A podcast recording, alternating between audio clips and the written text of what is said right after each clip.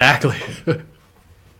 Are you a veteran thinking about buying a home or just want to know how to help a veteran close to you? This is the episode for you. Forgot to put my note up there. I told you I'd mess this up. This is a bonus episode, different than we used to do. A bonus episode of Want to Move There. We're going to talk about all the VA home buying myths with my, one of my favorite veteran realtors down there in Georgia and Florida, Andy Rose. You can see him right there. Say hello to everybody, Andy. Hello, everybody.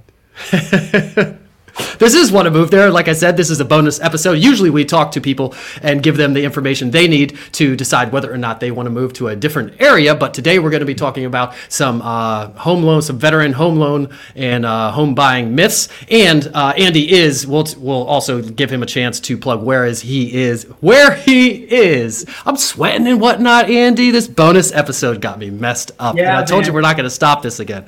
But, um, facade fool you. yeah, was straight faced, and actually, I was at a military house just before this taking pictures. Uh, so this is a bonus episode. This is what a move there. We usually talk to people about moving somewhere. Today, we're going to talk about some veteran home buying myths and uh, how tos and whatnot. I am your host, Derek Bixler, realtor of 15 years. A reminder to reminder reminder to hit us up in the comments or say hello.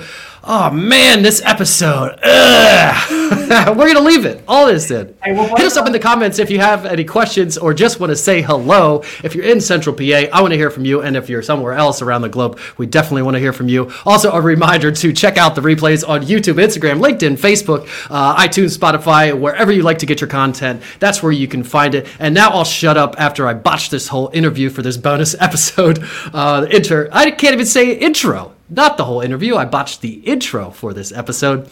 Now I'll bring in Andy Rose. Andy, tell us the last movie you watched while I bring up your bio. Oh God, um, I can tell you the last series. I mean, we're in the middle of uh, uh, the last next to last season of uh, Billions, but I can't tell you the last movie I actually watched. Actually, you know what? I lied. Dune, the new Dune movie.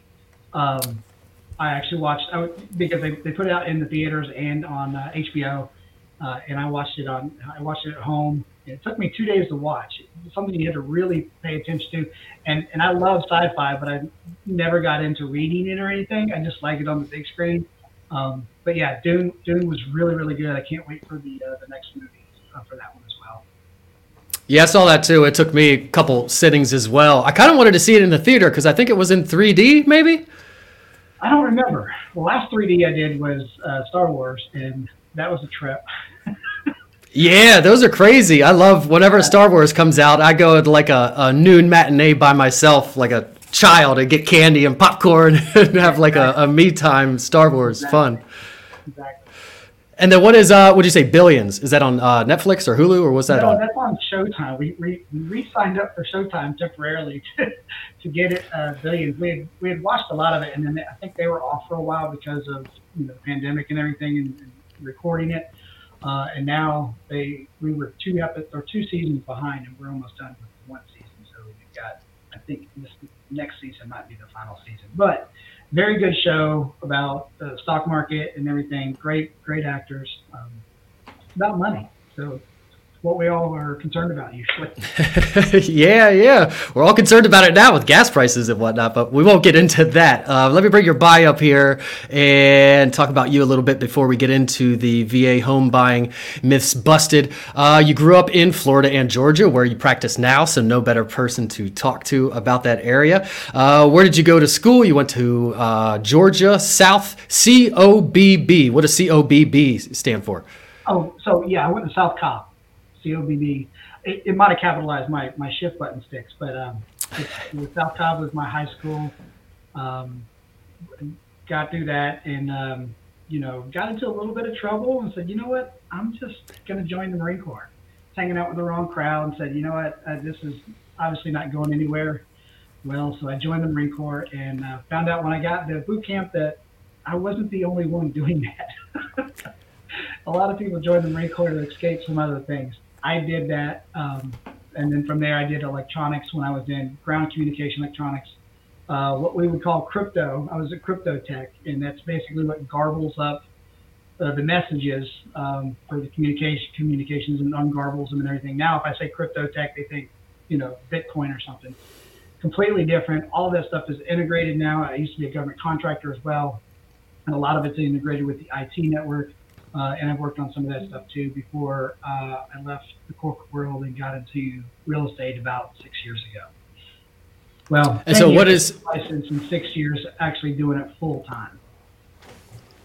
Gotcha. And what is South Cobb? What's what's their mascot? So if anybody from South Cobb is watching, um, go well, go whatever. War Eagles. Uh, so we're we're in Georgia. We're close enough to Auburn. A lot of people here go to Auburn. Auburn is the War Eagles. So we were South Cobb War Eagles um, when I was there. Now I think they, they dropped the war and they're just the South Cobb Eagles now. I think.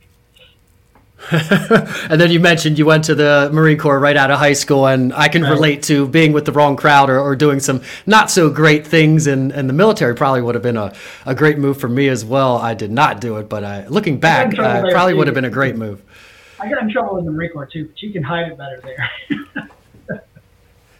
what happens in well, nobody outside of it finds out at least, right? Uh, they, yeah, they keep everything inside. Unless you do something really big, uh, but I never did anything really big. It was just you know, being young and dumb like everybody else. And then uh, your favorite color is blue. I forgot. I was gonna change it and make this 90% of people say blue, and I'm gonna I was gonna put in the question that you can't say blue. So I'm gonna ask you what your favorite second color is, since I am I am throwing blue out. Nobody's allowed to say that anymore. Um, orange. I'm a I'm a huge Gator fan, Florida Gators, and our colors are orange and blue. So a lot of my stuff is that I wear is blue and orange. awesome. I used to like the Florida Gators back in uh, in the day. I liked uh, the Fighting Irish and Florida Gators for no reason really, other than they were probably good back in the day. Um, uh, yeah, they had a good string. We're about to get back there though. That's good. And then your favorite food is barbecue. Any special barbecue? Do you like? Does Georgia have some kind of special bar? Their own barbecue? No, because, because of the transient nature of Metro Atlanta, there there there's some small pockets of, of some local barbecue restaurants, uh, but it's kind of a to me it's a mix of, of different stuff. Um, but it's like a, a sweet tomatoey based uh, or tomato and vinegar based uh, barbecue sauce. Most of it is about the wood and the smoke and the seasoning on it. You know, building that bark. I do a little bit of. I've got a um, pit boss, a stand up pit boss, and I'll I'll smoke pork butts. I've done some ribs. Really good with wings. I can do some good smoked wings. Um, but yeah, there's there's there's some good barbecue in Metro Atlanta. And the dirtier the place, the better, of course. of course, and they have to wrap it in just like paper bags and not the, yep. some high end bags and whatnot. The best places are are the dives. So you have your own. You smoke? Is that a pit boss? Is a smoker? Yeah, it's a smoker. So I'll, I'll slow roast smoke uh, uh, pork butt. Uh, I've done prime rib for for Christmas for my family and everything. I've done small turkeys. Um, I want to try a duck. I think duck would be nice smoked, but that's gonna a little bit different than smoking, uh, say, a chicken. Even though they, they may look the same, the fat content around the bird is a little bit different. Huh. So you have to do some experimenting, or do you YouTube recipes for different uh, animals, or how do you do it? I would probably YouTube and, and, Google that stuff and find out what's the best practice first, um, and then and then go that route. And I've tried a small brisket. Uh, brisket's just really really difficult, and it's it's a, an expensive mistake if you mess it up. Right. Yeah. What's the poundage? That has to be pretty expensive. And then the turkey does. Uh, does the family like their turkey, or do they like it the traditional yeah. way? No, the, the turkey's like. Well, some people either like it fried, or they like it smoked. Um, I prefer to like the smoke because to me it keeps it juicier, um, and you get that smoke flavor. I just enjoy the smoke flavor. Um, but when when you um, fry it, it does lock in the juices really well uh, it just you have a prop. It's sometimes difficult. You can overcook it really easy.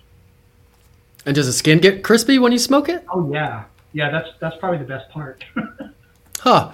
And then does it actually taste smoky also? No, no, not unless you use some kind of flavoring to you know season it in. Uh, but you you've got to brine it too, which is a whole 24 to 36 hour process of soaking it in a, a brine, a salt brine, um, and that can that can take up uh, a good portion of it. If you don't do that right, you don't infuse the right flavors, it can mess it up as well. Mm, you're making me my mouth water. I don't. I'm vegetarian or vegan-ish is what I call myself, but I do eat meat from time to time. But when I do, it's got to be really good meat that's made at a dive or something special. Um, Yeah. So if I ever come down there, I'll eat some of your meat because that's sounding fantastic. And it says here that you do have pets. So is this a uh, a cat pet or a dog pet? Uh, dog. I'm allergic to cats. Kind of Same here. What kind of dog? Big dog? Uh, no, I have a little terrier mix. Her name is Sage. Um, she was a rescue um, that my brother-in-law got, and then him and his wife were so busy with work that the dog was sitting in a crate all day. So we were up there busy one time and said, you know what? Why don't we take the dog? And we've had the dog ever since. And now my brother-in-law, he was in uh, just south of Nashville at that time, and now he's moved back here locally. So whenever he comes over, he comes over a couple times a week, and the, the dog gets to see, you know, the person that rescued him. Nice. And does the dog like barbecue as well? Yes. she loves human food more than she loves dog food, which is a problem because when I cook good, it's like, I'll give you a little bit, but I can't give you the whole thing. Dogs are always good. I haven't had a dog for a while, but they, when I had a dog, it was always good as a vacuum. If you drop anything, you just what's yours name? Uh, Sage. Sage, Sage, Sage. Everything will be gone and licked up in a in a lickety split. Uh, but you do have kids. You have four. Wow, good for you. I have three, and I thought that was a lot. So you got four kids 20, 18, 11, and 9. So the 20 and 18, fairly close spread, and then you got a bigger spread there. What happened? Yeah, so my older two kids are actually my stepkids. Um, but I've been married to their mother since they were real little. Um, so they've lived with me all, all the time, except well, the 20 year old's out now. He's he's got his own work and everything. He's he actually lives with his father now uh, in the in their basement, so he's got his freedom there. Uh, and then the 18 year old, she just graduated in December from high school. She's looking to be a rad tech. Um, and then I've got a sixth grader and a fourth grader uh, in middle and elementary school. Awesome. Well, more power to you. I know how much work it is, so um, I, I, I feel you there. And you're married to Stephanie. Does she go by Stephanie or Steph? I call her Steph, but most people just call her Stephanie. Well, hello, Stephanie, out there watching. Hopefully, hopefully. and uh, your hobbies are barbecue smoking, like we talked about, and college football. Um, do you like other teams outside of down there in Georgia, or is that you stick mainly to uh, Florida and Georgia teams? Florida, that's it, or anybody that plays Georgia. So, not a, not a Georgia fan, even though I live in the state. I'm not a Georgia fan at all. Oh, so you're a Georgia hater specifically. Specifically, yes. but you live there. All right, everybody out there that lives in Georgia, you got to give Andy a hard time next time you see him. So, would you go to like a Georgia game and wear the other team's T-shirt right in the middle of the crowd? Oh, I wouldn't go to the game. I I, I couldn't do it. I, I would I would get in trouble. I would be talking too much trash, and I wouldn't wear the other teams. I'd wear my stuff. I would wear Georgia, or Florida stuff to a Georgia game if it wasn't the Georgia Florida game. yeah, yeah. Well, at least I think Southern people are a little bit more polite, and it might not be as bad for you as if you did it at, say, a Eagles or a Flyers game or somewhere in Philly or something, because those fans would literally probably beat you up. Yeah, it, well, we're polite except for college football. It's, it's Yeah. considered old-fashioned hate. I feel you. And then uh, you mentioned that uh, after Marine Corps, you got into corporate life. So tell me again what you did after you got out of the Marine Corps. Um, I still did telecommunications. I worked for the local phone company, and then um, I did some government contracting uh, here in the states and overseas. Uh, came back, did some more government contracting until we wanted to have that fourth kid, and my wife was like, "You got to get off the road," because I was traveling all over, um, and I, I took a job uh, with the fiber optic network company, uh, level three, um, that ended up getting bought out by CenturyLink a few years ago after I had left. Um, but yeah, they, they were a long haul fiber optic company that, you know, we had a huge backbone. We, at the time, they carried a lot of the major sports networks, video feeds locally and nationally. And then what what made you want to get out of that? I, you know, it was a calling. Um, it was first put, put in my head, oh, 2002, 2003. I went on a, a, a call for a, a real estate school when I was a phone man, and uh, it was interesting. I looked at it, and I was like, oh, it doesn't take it doesn't cost much to be a real estate agent. It doesn't cost much to to go to the school, I should say. And I was like, huh, that's interesting. It was just something that stayed in the back of my head. And when I got to a point, I actually got married. My, my wife was an underwriter uh, at the VA, and you know, we were talking about it. Just, you know, go ahead and get your license. And, and luckily at the time, I had a boss that allowed me to flex my schedule to go to classes and everything. And then um, eventually it worked out, and, and I jumped out. And then did you do it part time after you got your license and keep your job for a while? Part time, and then there was there was a lull there for a while that I just didn't do anything, and I finally just thought God one day on the way to work. I said, "What am I going to do with this license?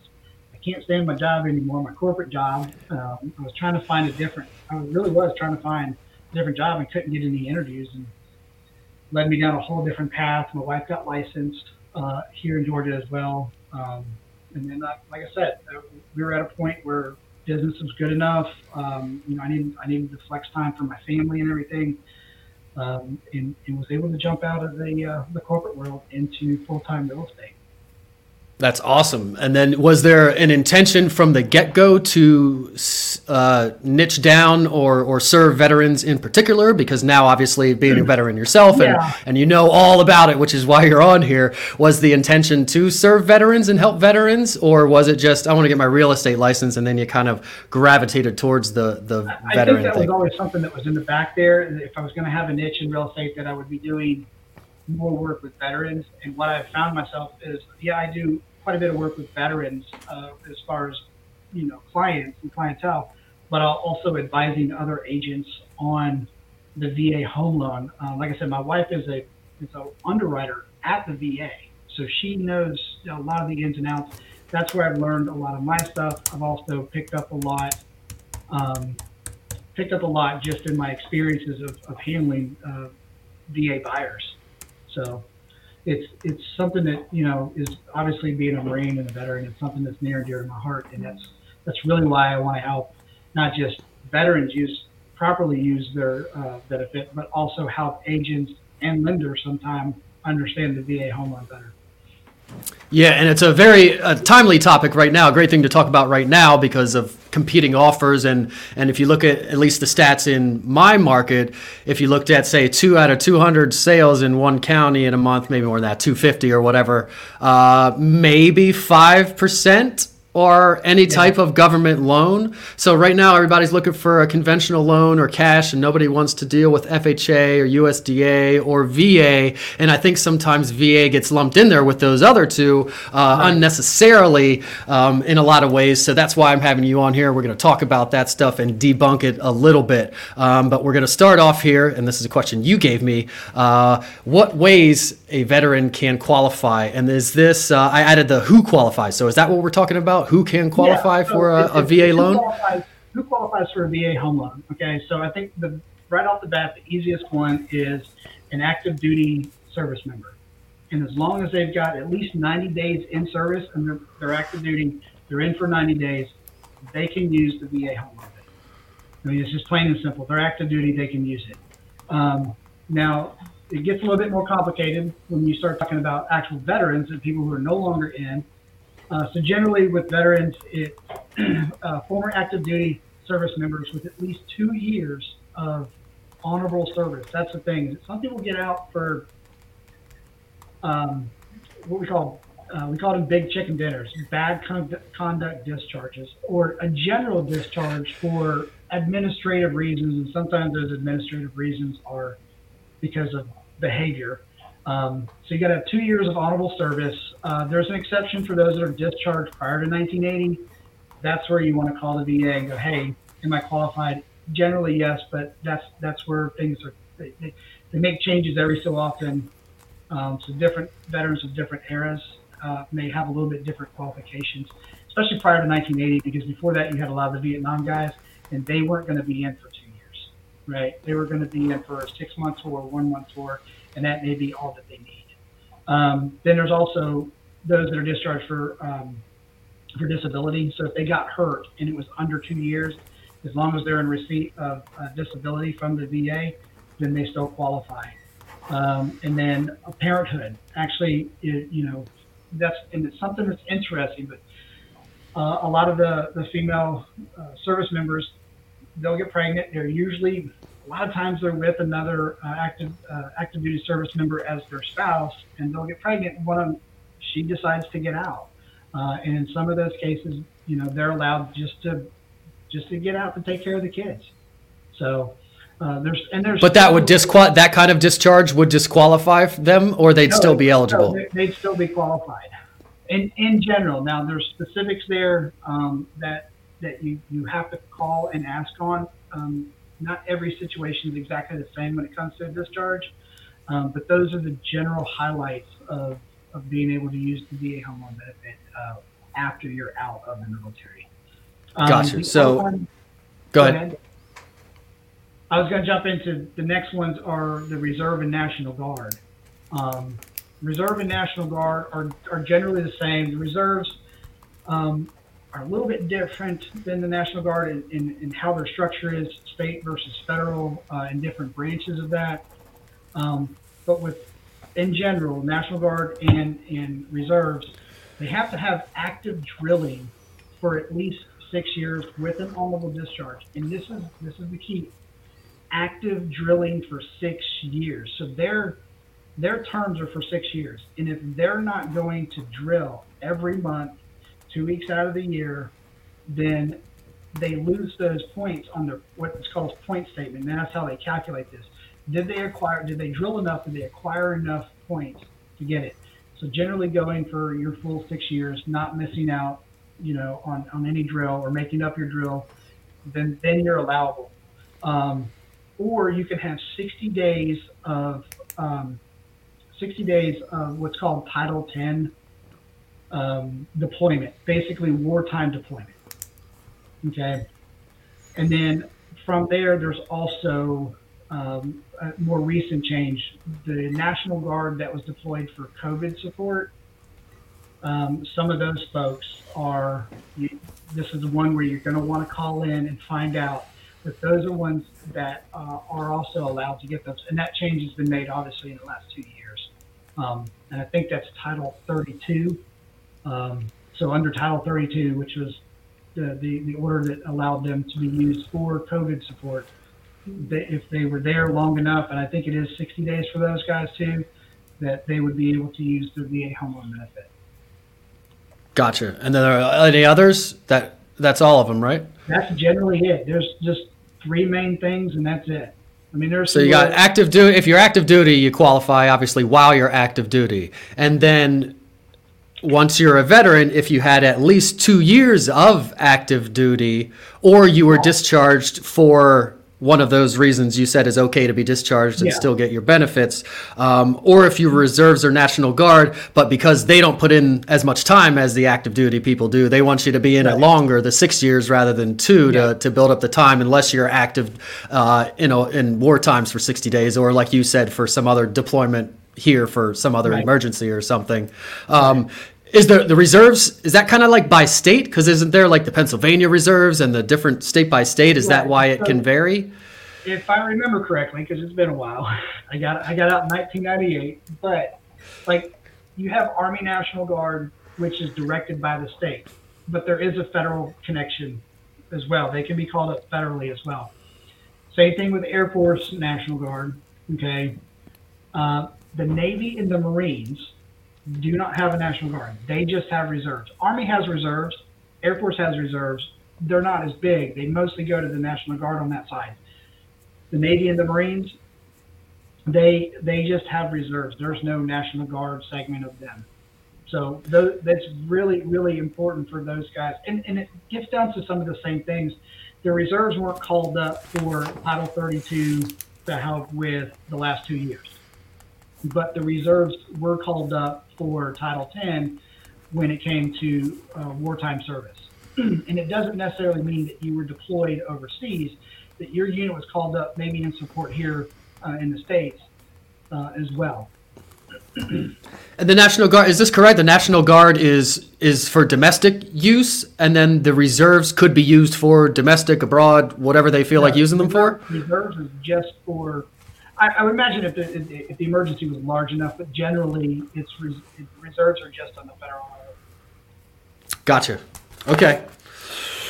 and then let's talk about some of the myths here. Um, the first one I have here is the VA process takes way too long and has too much government red tape, which is why all the offers with VA always get thrown out. Um, but it's yeah. not always the case. So let's let's bust bust this myth a little bit. I know lenders that can close a VA home loan in under in three weeks, sometimes less. So it doesn't take longer. Okay, most most of your closings are done in 30 days, sometimes less, sometimes a little more if there's, there's a particular issue or whatnot. But generally 30 days. VA home loans can be done in 30 days. um, there is no extra red tape. There is none. Actually, there's less uh, guidelines for a VA than there is for an FHA, USDA, and maybe even a conventional. The conventional eh, the conventional loan last uh, last year fourth quarter, the conventional loan and the VA loan had a closing rate of 80.3 and 80. So there's a 0.3 difference between the closing rate of those two types loan types. Where you have FHA was was I think 74, 75. So it's it says no, they still close. They still close just as much as the conventional. Yeah, and VA loans are fantastic. I mean, if you yeah. if you're a veteran, you would recommend using a VA loan other another product, even if they could use another product. Correct? Oh, absolutely. And and I think um, I, have talked about this before, where it was suggested by a, a friend that you know, hey, get them qualified for both a conventional and the VA, and show show the seller and the listing agent that, hey, they're highly qualified. Just because they're not putting any money down doesn't mean that they don't have the means to do so. They've just earned the right by serving their country not to have to put that money down. But the VA, the government, through the VA, is guaranteeing the loan with the lender. And a lot of times that means they also have those extra funds to go towards things like covering appraisal gaps, especially in this market. Any kind of repairs, they can pay for the repairs um, if they can't get the repairs waived. So they can also pay for the, for the repairs and not come out of pocket for the sellers where they're stuck with a conventional. Hey, you're short on a conventional and you still got to cover the appraisal gap. You're still coming out of pocket possibly more money.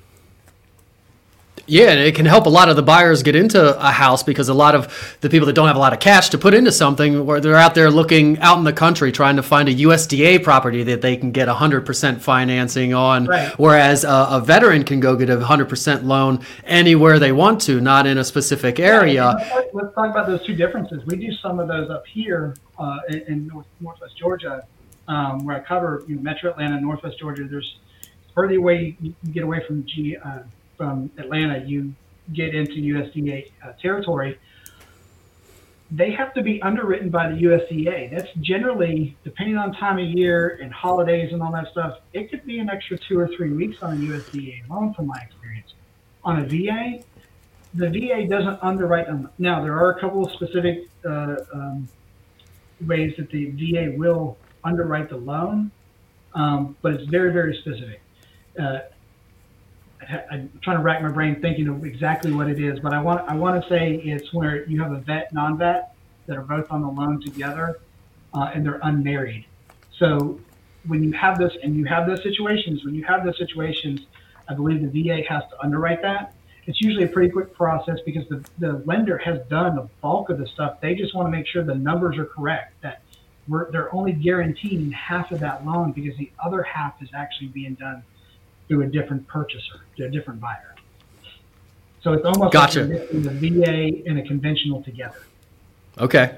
Yeah. And then I'm looking down through my questions and I don't have anything about an appraisal in any of these other questions. So I want to stick it in under this question. So what about an appraisal? Are they we're all thinking, well, they're they're doing these inspections and they're looking for habitability issues and they're going to flag all these things and then we're not going to be able to proceed. So what's the myth there? Are they looking are they flagging lots of stuff when they look no. at properties?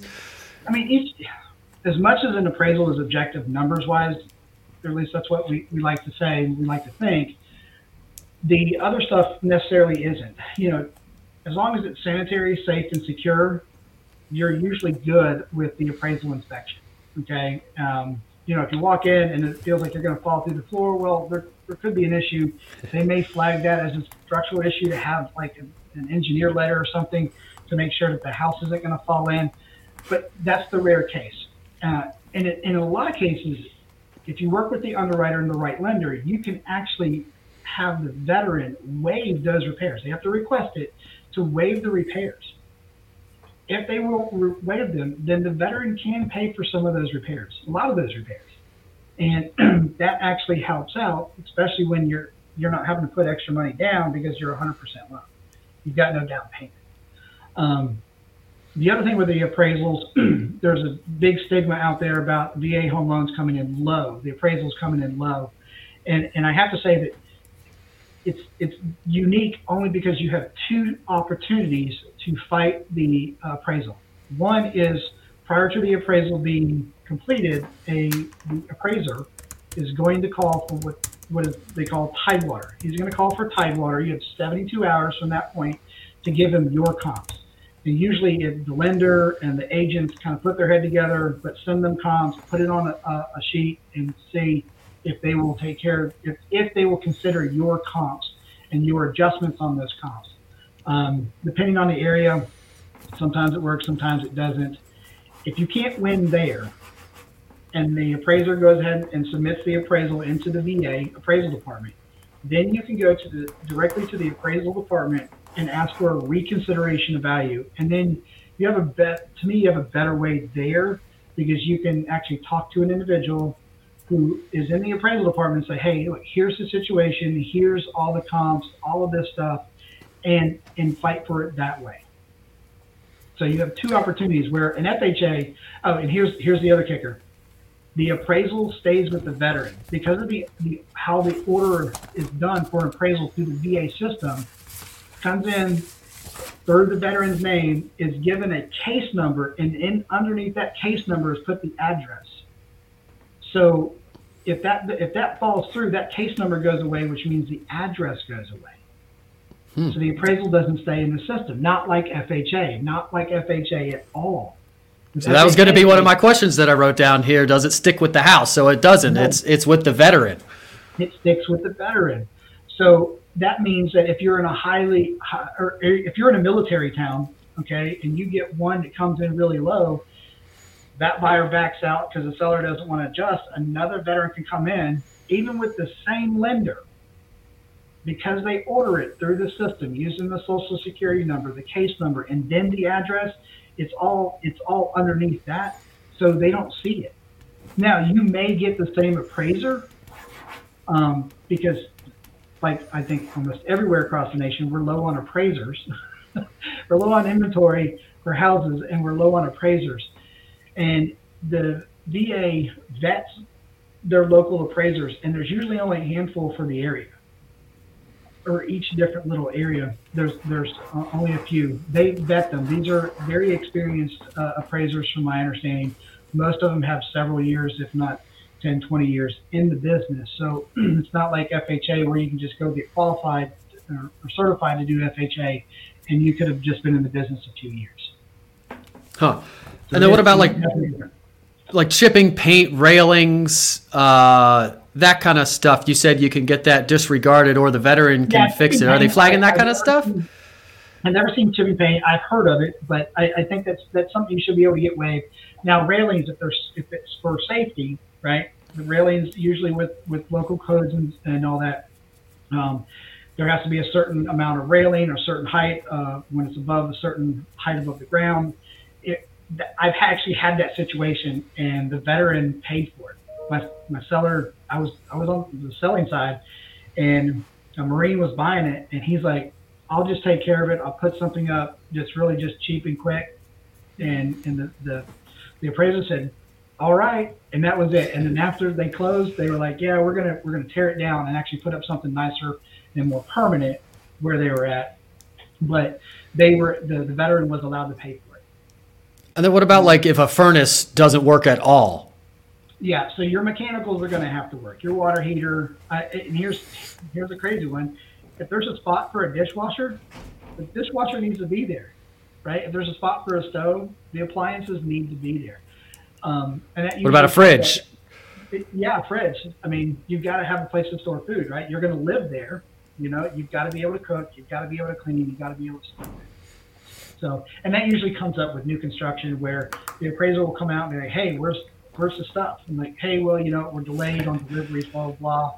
It's coming in a couple of days. And he's like, all right, well, let me know when it's back. I'll swing back by and look at it. And that, and that's essentially it.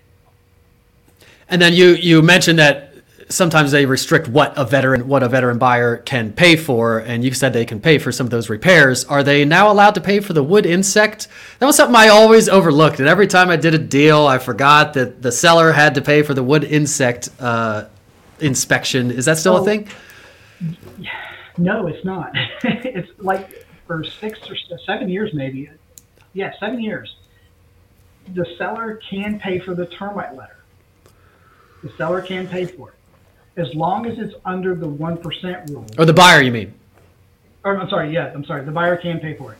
Now, I, with our contracts, we have exhibits here for VA home loan contracts um, that state that the seller has to pay for that. And we tried to fight it and say, pull that out. And they, I don't know. That's I, our contracts here state that the seller has to pay for it because they refuse to update their knowledge on the on on the guidelines.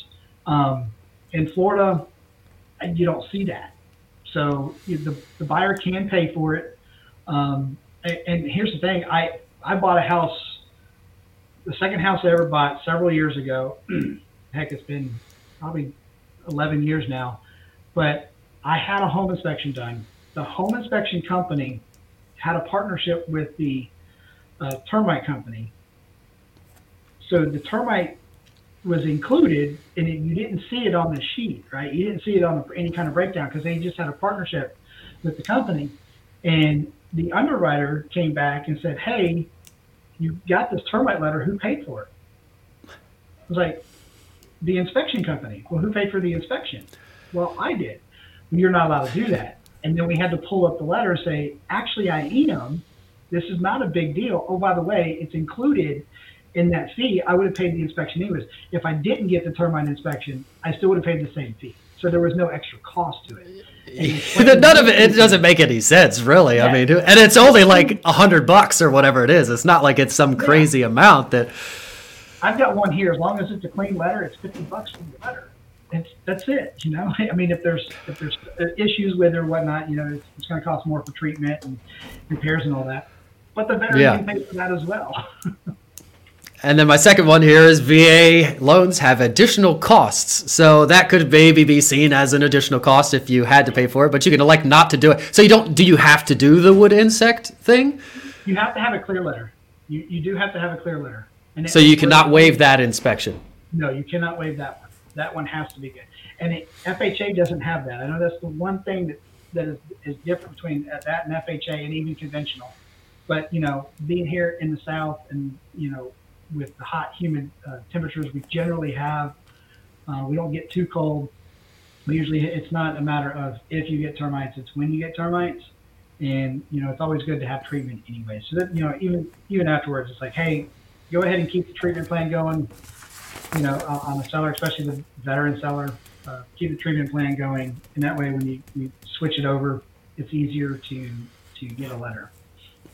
Yeah, for sure. And then what about other costs? Are there like additional funding fees like they have with VA, FHA, that kind of The thing? VA, the VA funding fee um, is there. Um, there's an initial funding fee amount, and then it goes up a, a little bit uh, once you do your subsequent loans after that. Any amount of loans after that, it, it just goes up that one time. The funding fee is basically you can consider it the same thing as PMI, right?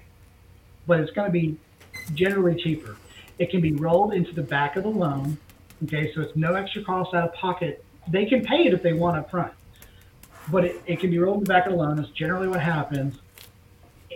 Here's the kicker though. If you're a veteran and you have 10% or more disabled, so you're a disabled veteran, uh, there's nothing less than 10% that I've ever seen. So if you're a disabled veteran, you can waive the funding fee. So it goes away. So you're, and this is how the funding fee is, is essentially how the VA gets some of their money. It's not all in the budget from taxes and everything. They make money off of that funding fee. Uh, I can't say they make money. That's what they use to kind of guarantee the loan. That's the portion of it. and Do you know, is it like 1% or is it some set amount? um, I, to be honest with you, I don't remember the numbers off the top of my head. I think I think the I think the initial one is like 1.5, 1.7, and I think uh, the subsequent um, maybe closer to two percent of, of Gotcha. the loan. And then it's rolled into the loan. So is there mortgage insurance? There's not mortgage insurance with That- VA, that- right? Well, that's what that is. That's you can consider that like mortgage insurance, like the PMI, uh, MIP. It's the same thing. But then it's probably, if you broke it down to monthly costs, I would guess that funding fee would break down to be less monthly than the mortgage insurance would be. It's not like FHA where you have an upfront mor- uh, uh, mortgage insurance fee and then you have a monthly fee in, included uh, as part of your payment. VA doesn't have that. You just have the funding fee up front if you're if you're not a disabled veteran, and that's it. So you actually have less costs than some of the other. You have less costs, and they also limit what you can be charged for in the closing costs too. Um, so it, they have the one percent rule, but they have a whole list of uh, of, of items that a uh, buyer, veteran buyer, cannot pay for. Um, basically, it stops lenders from overcharging on a lot of items um, that that you see them charging for on conventional loans and on FHA loans. Do they keep uh, like lender fees, like charging points and things like that? Is that against policy? Uh, You know what? When we're in a buyer's market, um, the seller can can pay down debt and other items for the veteran. So if they need to, if they if they need a credit card paid off, then they can they can pay off a credit card for the for the buyer. We're not in that market at all, but no, we're not. But that's pretty awesome. is, it is allowable, and, Huh. and it, it does happen.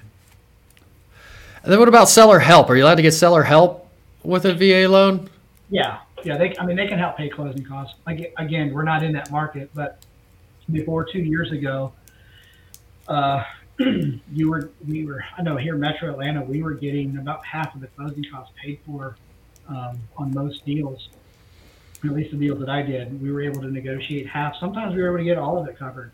Um, but yeah, the the seller can contribute towards the. Is it a six percent cap or somewhere three or six? Most of the loans seem to be at three percent or six percent. I want to say it is a six percent cap. Yeah, which is which is more than conventional. Typically, you're going up to like three. Yeah, and- FHA, you can go up to six, but That's something that we really rarely see. That's why it's not that's not a number that's on the top of my head because it's, it's something we yeah, these days you're not seeing it for sure. no. I just asked for some seller help on a ho- house I made an offer on, but I'm trading my commission for said seller help, so it's a wash. There But you go. That's something that we can do. exactly the beauty of being us. And then what about interest rates? Are they generally way higher? Are they way lower? What are the interest rates like? Just the opposite. So veteran VA home loans uh, generally have a lower foreclosure rate than conventional and FHA, right? So that means we we tend to be uh, a hair, maybe you know, quarter point lower. Uh, it just depends, but we, we tend to be lower. Uh, just that, and that's where that's where you, you, you, you hear the things about they don't they're 100% loan. They don't have enough skin in the game. They're not this. They're not that. They're not highly qualified. That's why they're doing a 100% loan. And it's the furthest from the truth because most veterans are very responsible people. It's kind of instilled in us in, in the military to be responsible, to be dutiful, and stuff like that. And that's generally And why diligent. And they're the only ones that read every word of the contract. And they've got their own spreadsheets and lists. And you can actually read their handwriting because they, they print in nice block letters perfectly, all spaced exactly the same. Yeah, I, I would venture to guess they're some of the highest qualified uh, and best clients to work with. Yeah. So, you know, when an underwriter is qualifying a, a VA home loan versus, say, an FHA or uh, a conventional, you always hear debt to income ratio. What's the DTI, right? I've heard of, I've heard of uh, VA home loans being closed in the 60s and 70s on DTI, which is extremely high. Usually they want to keep it around mid 40s, mid 50s for an FHA or something like that, depending on the lender and the situation because they're not written as a uh, DTI. Now they'll look at that stuff, but they go off of what is what is the residual income. Do they have enough money to live after that? And that's really where it, it gets into saying, hey, look, yeah, they got a high DTI, but they make good money. Their credit's great. They've been responsible with all their debt. they've got enough money after their house payment to live on. So they are qualified. They don't look at it's not a qualifying factor for DTI. Same thing with credit score. They're, the VA sets no limit on credit score. Huh. It's, up- So it's, up, it's up to the lender.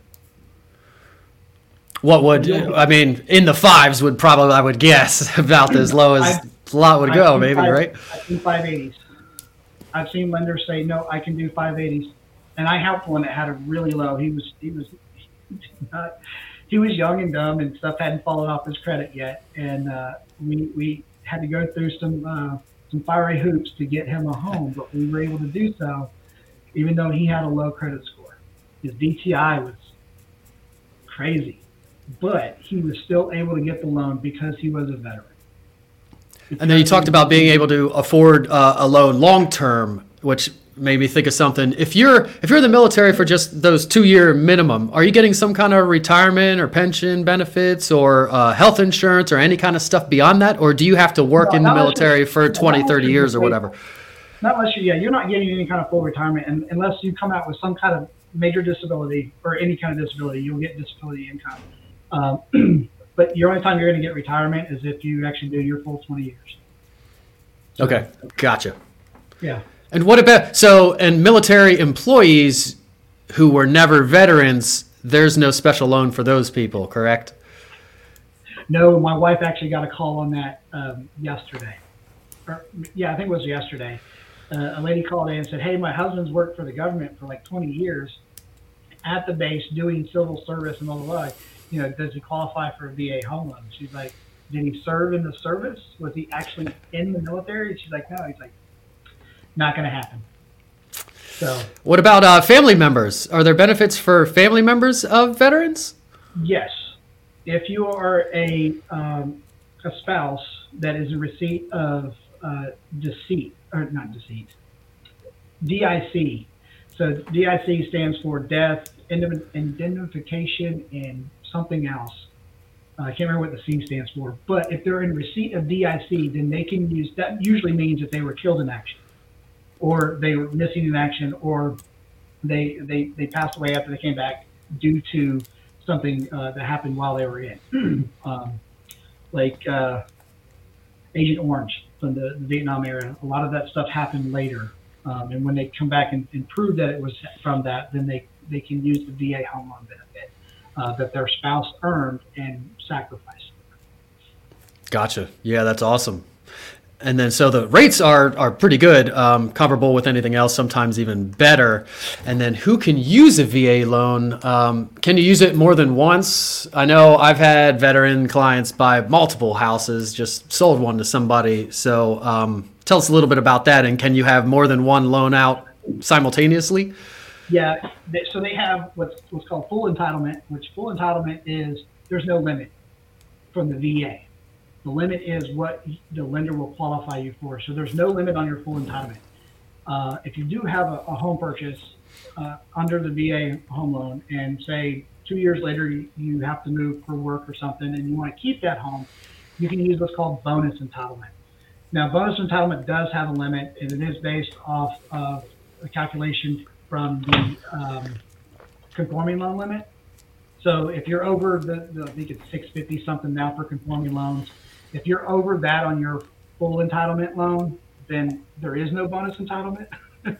but if you're under that, uh, then there is a, a calculation that says how much you can. Here's the thing: is that if you buy, let's say, uh, a five hundred thousand dollar house, you want to keep it and move into another one two years later for work or whatnot, um, or you need to up, upgrade or downsize or whatnot. You want to keep the old house. You can use your entitlement that's left over, but if you go over that limit, then you only have to pay 25% of that overage. So there is there is an extra use to that having that that little bit, and you can go over that enti- that bonus entitlement amount. Um, because but you'll have to put a little bit of a down payment on there, and it's a whole lot. Usually, that 25% of the difference is less than putting down 20% of 10 or 20% of the whole amount. You know, so That it- makes it sense. Does, it does behoove you to use it. And there's veterans out there um, or active duty folks that have been in for 20 years and they've bounced around and they've kept the house in each location and they've built themselves real estate wealth because they were able to use their VA home loan benefit to, to purchase multiple homes using that and moving within the guidelines um, and, and the military and being able to, if you're in a military town, those houses are going to rent and they're going to, you're generally going to rent to somebody in the military. so you know the house is going to be generally taken care of uh, and everything. And then eventually, you know, you can roll those out of uh, out of the VA into a conventional uh, or, or large portfolio loan, put them all together or something into the same trust or whatnot once they get out and they build all that. I think that's that's kind of a hidden thing. When I was in, they didn't talk about that at all.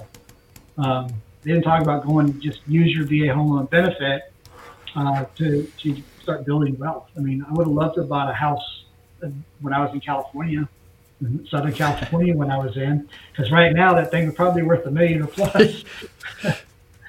So. Yeah, those are the people moving out of there, driving up the prices here in Pennsylvania, paying cash and way over yeah. asking price for everything because because they could do it. Yeah.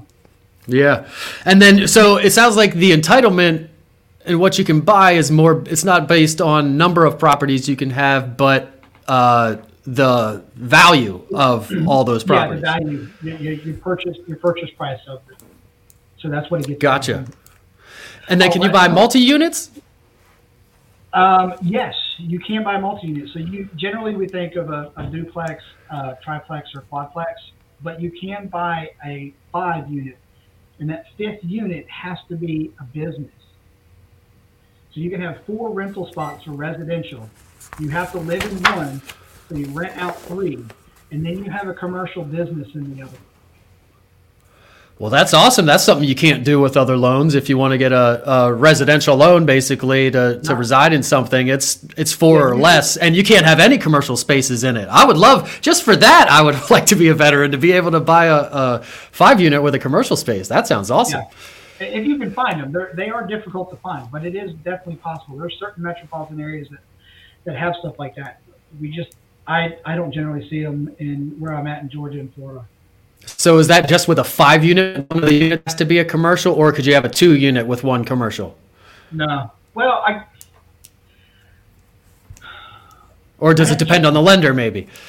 I, no, I, I, think I'd have to check on that, but I do know that you can have multiple units, uh, up to five, and that fifth that fifth unit uh, has to be a, a commercial business. So theoretically, you could buy a five unit, four residential, one commercial, live in it then move to another area, buy another five unit, live in it, one commercial, then go until you've maxed out your entitlement amount. Am I understanding that correctly? Your, your entitlement amount goes up. So, it, and this is true. This is actually true for FHA as well. Uh, unless they've made some changes recently. But if you buy a, a multiplex unit up to four, um, your loan limit goes up because they understand that the other units are going to be rented out based off of what their rental numbers, uh, rental potential could be, and that loan limit, your your um, your loan limit goes up on those. Based on your debt to income, so maybe your debt to income only affords you a hundred thousand dollar house, but well, if you bought yeah, a five unit, you only have to qualify to pay for the one unit that you're not technically paying for yourself. Am I following that? So one, it's not debt to income. Okay, so the but the the biggest thing is that you you have to live in one of the units, no matter if if it's a duplex, triplex, or quad. You have to live in one of the units, and the uh, the the income from the other one makes up the difference. The, the, basically, the you don't have to qualify to cover the whole property. Right. You have. It helps you qualify for a larger amount because of the rental income. Yeah. And that'll be residual income as well, which is a, a part of a better part of the VA home loan underwriting. I love that. I love. I would love to. All these little towns. We've got all these little coal towns around, and the little downtowns that have the, you know, the storefront with three, four units above it. That'd be an awesome right. thing for a veteran to buy something like that. I wish we had that here because I'd be all. Especially if they were a self-employed person like yourself, you could buy a five-unit. I guess you don't want to live in an apartment, but you could have your office in one of them. Exactly. No, I, I could have a satellite real estate office from my brokerage, and and you know I could live in one and rent out the others. And then any other limits to what you can buy? So you can get a single family up to pretty much whatever, you know, jumbo loan type of prices. Um, and then you can buy multi units up to five units, one commercial. Um, can you buy mobile homes or any other kind of Yeah. strange things like that? You can buy a mobile home, uh, modular home slash trailer, depending on which, where you're at and what you want to call it, but it has to be permanently affixed to the ground. So it, it, mobile home uh, basically is no longer mobile, so it no longer is a vehicle. It is permanently affixed to the ground, and those are allowable.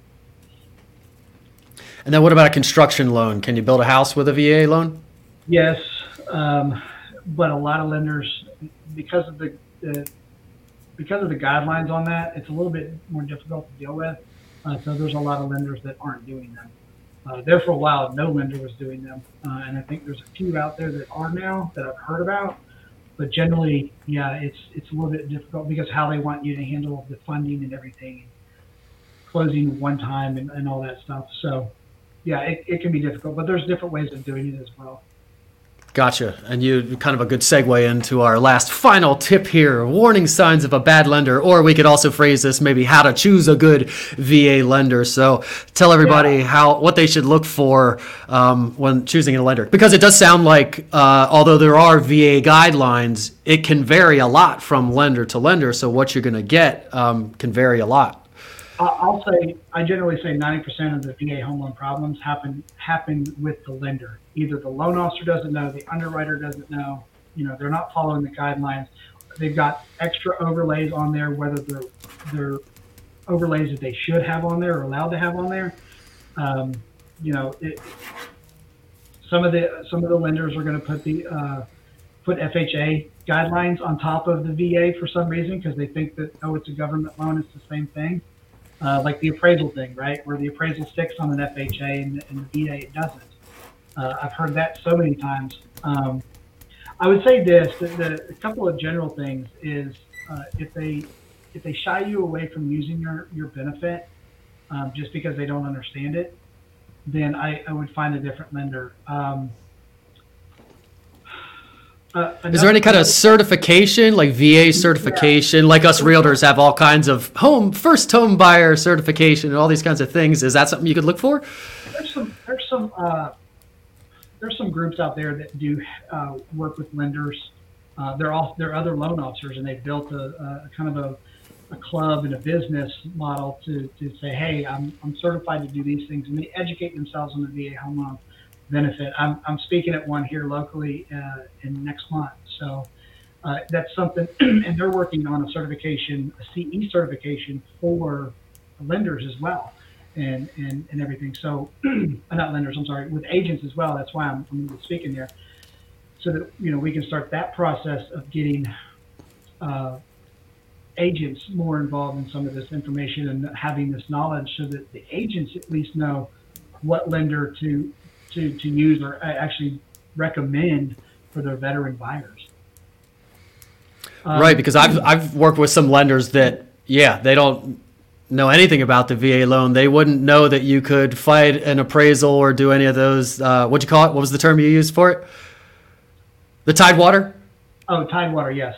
Yeah. That was a phrase I had never heard until I was on Clubhouse listening to you guys talk about appraisal stuff. So um, you definitely want to have the correct lender that knows what they're doing and and Yeah. and is not just picking it because you're a lender or because you're a veteran as default, but actually Well- knows what they're doing.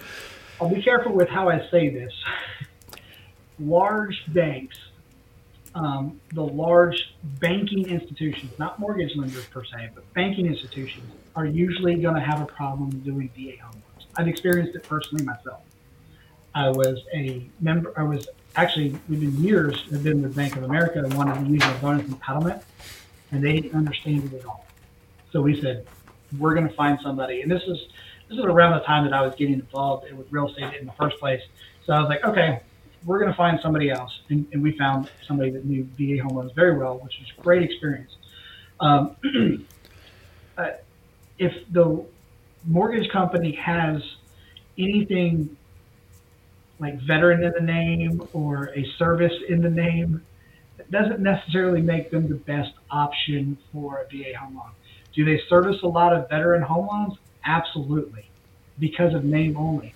But I've experienced more problem with those guys, those types of uh, lenders, than I have with my buddy Mike down the street, or or my buddy Mike in Texas who does tons of them. You know, I, I and I've got I've got several different lenders, and every single one of them can do VA home loans.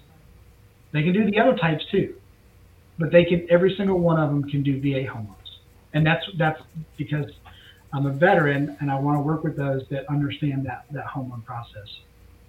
Um, there is is there like a go-to question or like a couple questions that could help you vet a lender? Um, I would say if they ask you to get your COE, so we talked about who is eligible to use it, right?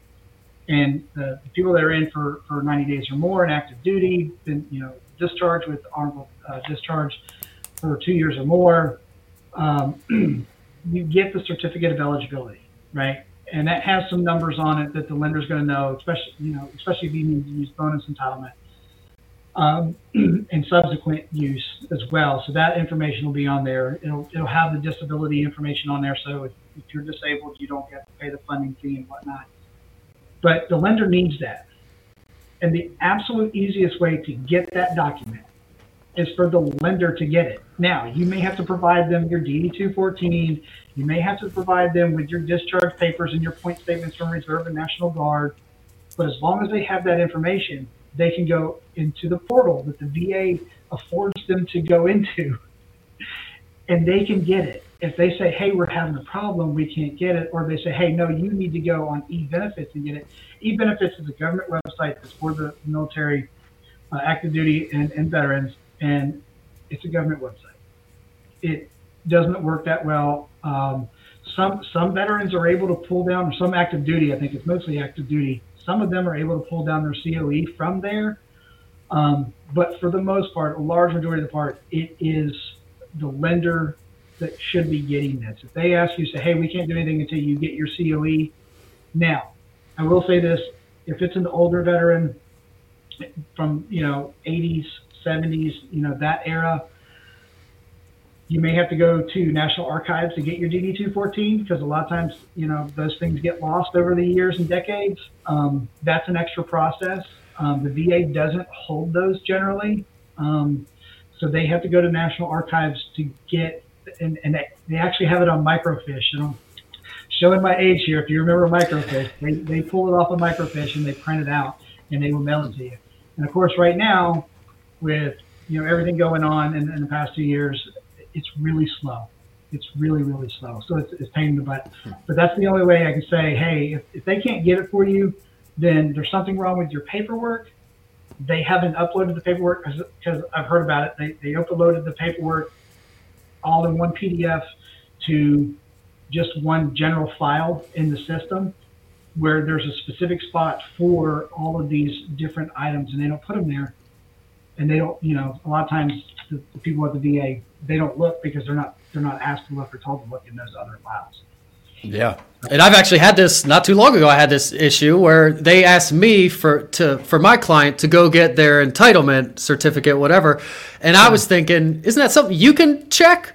Or, or just like if it's a condo, or they're asking me, is this condo approved for VA or FHA or whatever? Mm. You have the portal. That's why I'm picking you as the lender. So you go check it. I'm not going to yeah, provide that information. No, that's, a, that's another one. I've, I've had uh, lenders, big, big uh, uh, military named lenders tell a client that, hey, you can't buy a condo. VA doesn't allow condos. That's bull. Now, they have some requirements, and they're different than FHA requirements. They're different than conventional requirements uh, because you have warrantable and non warrantable uh, condos out there. I deal with a lot of those in Florida because of short term rentals and everything. But VA does allow condos. It has to be vetted by the VA if it has a history of being vetted, usually it's a pretty simple process. If it's never been vetted, then there's some paperwork to fill out that the, the community association has to fill out. Um, and then, then the VA says, hey, yes or no. And that's it. You know, they have a, they have approved. And that's the thing. You go on the VA website, all this information we talked about is there.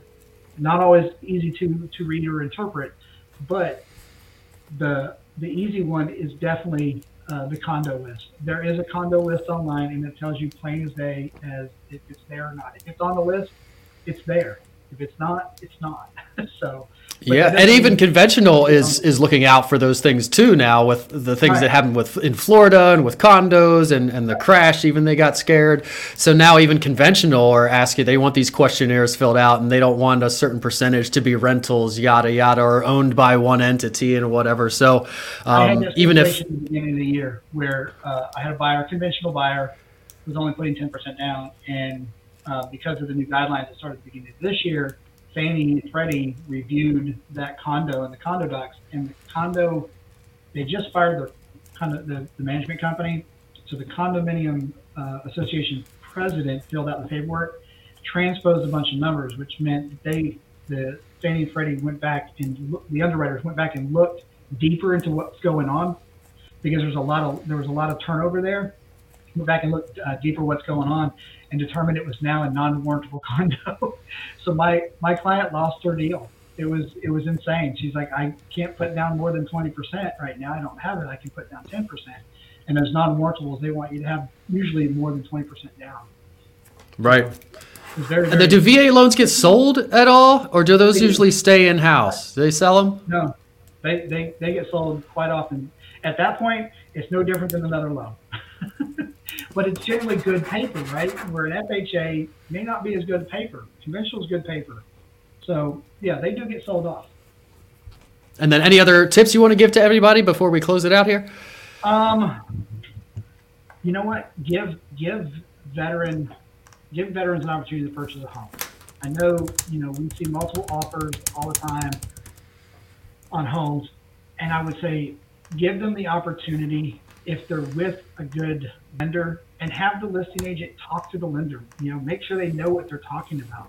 To give them the opportunity, at least put them on the short list and vet that lender because that's really where it's at.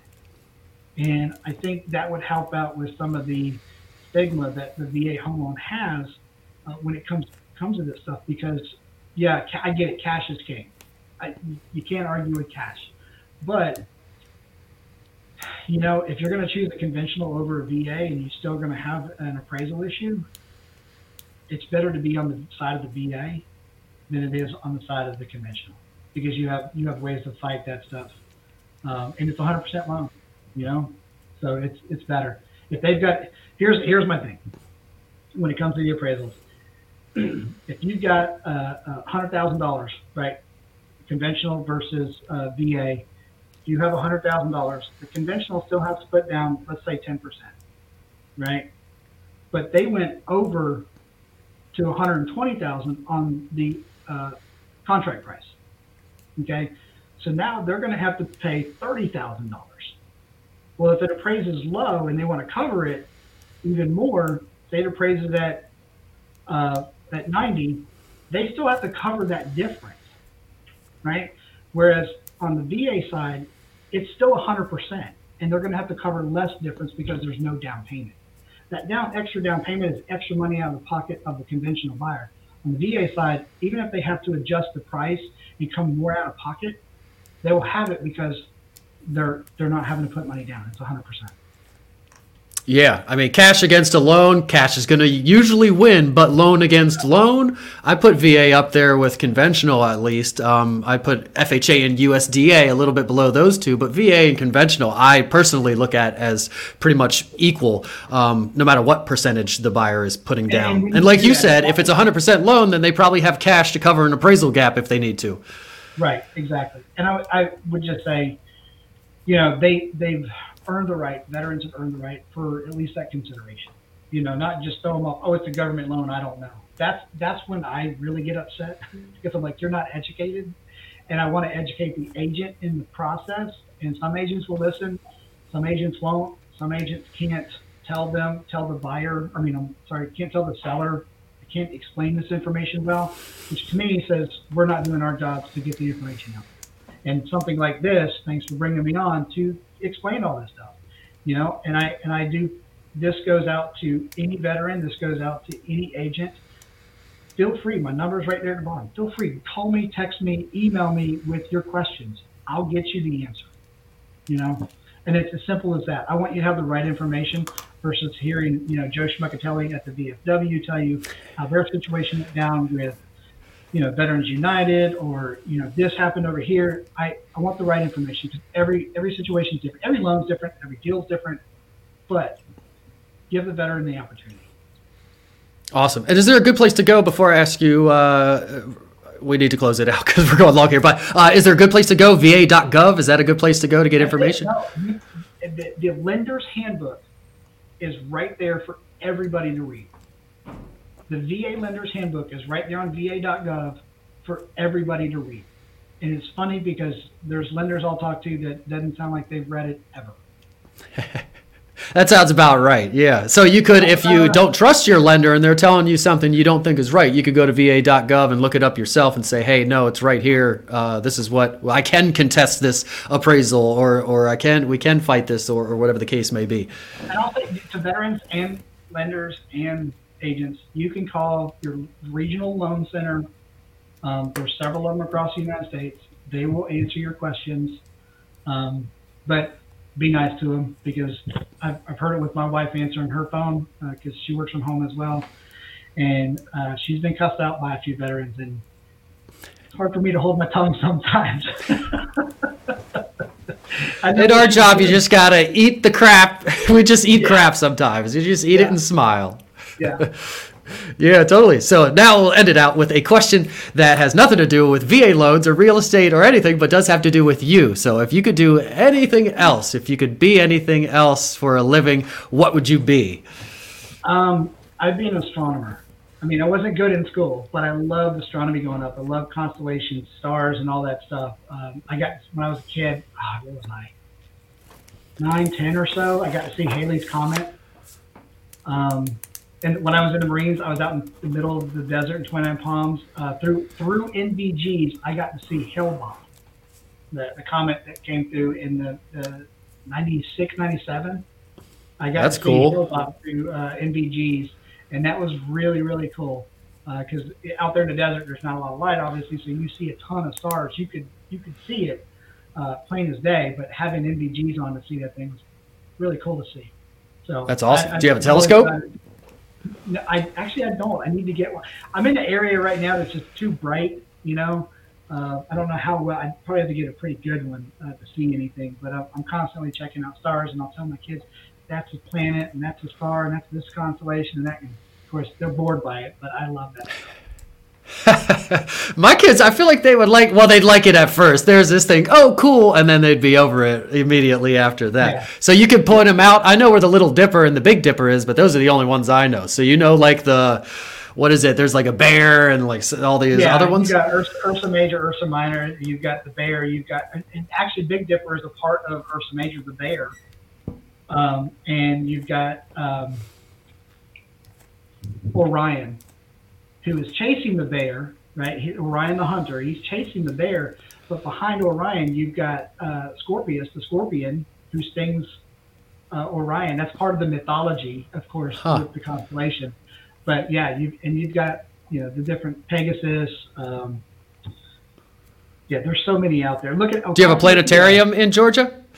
Uh, yeah, or Florida. one about 20 minutes, 30 minutes away, uh, right up, right up the highway, and uh, we've been been there with the kids and everything. And they they've got a planetarium, they've got dinosaurs. It's, it's really really cool. Small small little town, but they've got this cool uh, science museum. Uh, oddly enough, and then nice. Um, and also growing up in, in Florida, I was in uh, grew up uh, just south of Cape Canaveral, so I went to Cape Canaveral to NASA to the park and, and everything there and went on tours you know, multiple times. Usually that was summer camp. That was part of summer camp was going to Cape Canaveral and, and checking out NASA and all that stuff. So that'd be super I, I, cool. Yeah, and watching watching um, the the the um, um, space shuttles. There's there's the word space shuttles be shot off. We could see them from my hometown. That's crazy. Were you were you live when the the one exploded, the Challenger? I watched. I, I well, I didn't watch it. I saw it out of my fourth grade window. Uh, a kid came from a, a, neighboring classroom and said, "Hey, did you guys see it?" And the teacher said, "Oh crap, we forgot." We rolled up the, the curtains, and there we could just see it as the, the iconic picture of it just going everywhere. So I didn't actually see it fully explode. And that we spent the rest of the day with the TV and watching the news coverage and um, you know writing our feelings down about all that stuff. Wow. Yeah, Yeah. that's crazy. But yeah, You should watch. Uh, did you ever watch Cosmos? Neil deGrasse Tyson, I think, is the host of it. I've seen some of his stuff. Yeah, I've seen some of his stuff. Yeah, that show's pretty cool. Um, if you're into watching stuff like that. Now Yeah. let's tell everybody where to find you. Read your phone number and email and website aloud, so that anybody that might be listening can jot it down. So my number, my direct cell phone number is 770-361-5717. You can reach me at Andy at fidelissouth.com. And Fidelis, like Semper Fidelis, South, because I'm in the South. Uh, so Andy at fidelissouth.com, and the website is fidelissouth.com. And again, I, I invite any agent or veteran to call me, text me, or email me, and let me know what questions you have, any help you need with the VA home loan. Yeah, or if you're moving down there, what you're Atlanta? Is that where you are? Oh, I'm Metro Atlanta, but I'm Northwest Corridor, up 75, out I-20. Um, so Is there a popular like suburb or town that, that you yeah, cover? we're a suburb of Atlanta, so like Marietta, Acworth, um, Paulding County, Cobb County, Cherokee County, Bartow County, any of that northwest. If you're familiar with Atlanta and you're northwest of Atlanta, that's that's generally where I cover. And I've, I've covered stuff all over the metro Atlanta area, working with investors uh, that did rehabs in downtown Atlanta. Um, so I've been a part of a lot of that stuff too. So, uh, but my bread and butter, the basic, you know, residential real estate is in is in the Northwest Corridor.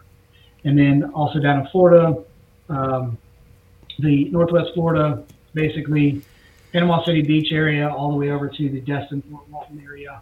Uh, I've done deals in Pensacola, which is you know butts up against Alabama and, and the state line there. But uh, yeah, that's that full area is where I cover. Um, our, our goal is to eventually move down there to be closer to the beach. Uh, you know, I was born on a beach, so I want to get back there a different beach, but I definitely want to get back there, and uh, that's where our family usually goes to vacation and have has our best time. Awesome. So if you need Andy down there, or you know somebody down there that needs help, or you just have VA loan questions and you're somewhere else, feel free to reach out to Andy. Uh, his contact info and links to all his socials and everything will be up or down or in the description wherever you're watching or listening. And you can feel free to contact me if you're buying or selling a home in central Pennsylvania or anywhere in the world. Andy and I have this vast network of realtors and loan officers and, and real estate professionals all across the globe, really, now. Um, it's pretty amazing what Clubhouse has done. We won't start geeking out Oh, on our yeah. Clubhouse mastermind, but uh, it's it's crazy. If you need anything anywhere, right? Exactly. No, I mean, if you need any information, you need advice, you know, coaching, mentorship, anything like that, we've got a we've got a great group of folks, and I mean, there's probably a few hundred that usually rotate in and out of there quite often, but there we've got we've got folks internationally. I mean, we've had people on there from Australia, from Africa, um, definitely from Europe, um, the, the Middle East. I know we've had people uh, on there before, so that's that's really neat. It's, it's nice to network uh, and, and network even through this uh, with you. So it's it's been great. Yeah, I haven't been stumped yet. So every time somebody in my office, every time I have a referral or somebody in my office, I hear them say, "I need somebody in Timbuktu." I'm like, "Wait, I will find uh, the perfect person in Timbuktu." And without fail, within like 20 minutes, I have the perfect exact person that knows horse farms in Texas, in the exact town that that person wanted to go. So it, it really is. It's no joke. This this referral network is is awesome. It is. So reach out to me. Uh, you can call me, text me, email me, just like Andy, and you can also throw a rock with a note through my window or send a carrier pigeon if you want to as well. I don't care how you do it, as long as you reach out. Uh, thanks everybody for watching and listening. Thank you, Andy, for being here, and uh, let's say Thank you goodbye to everybody. All right. See ya. everybody. Thank you.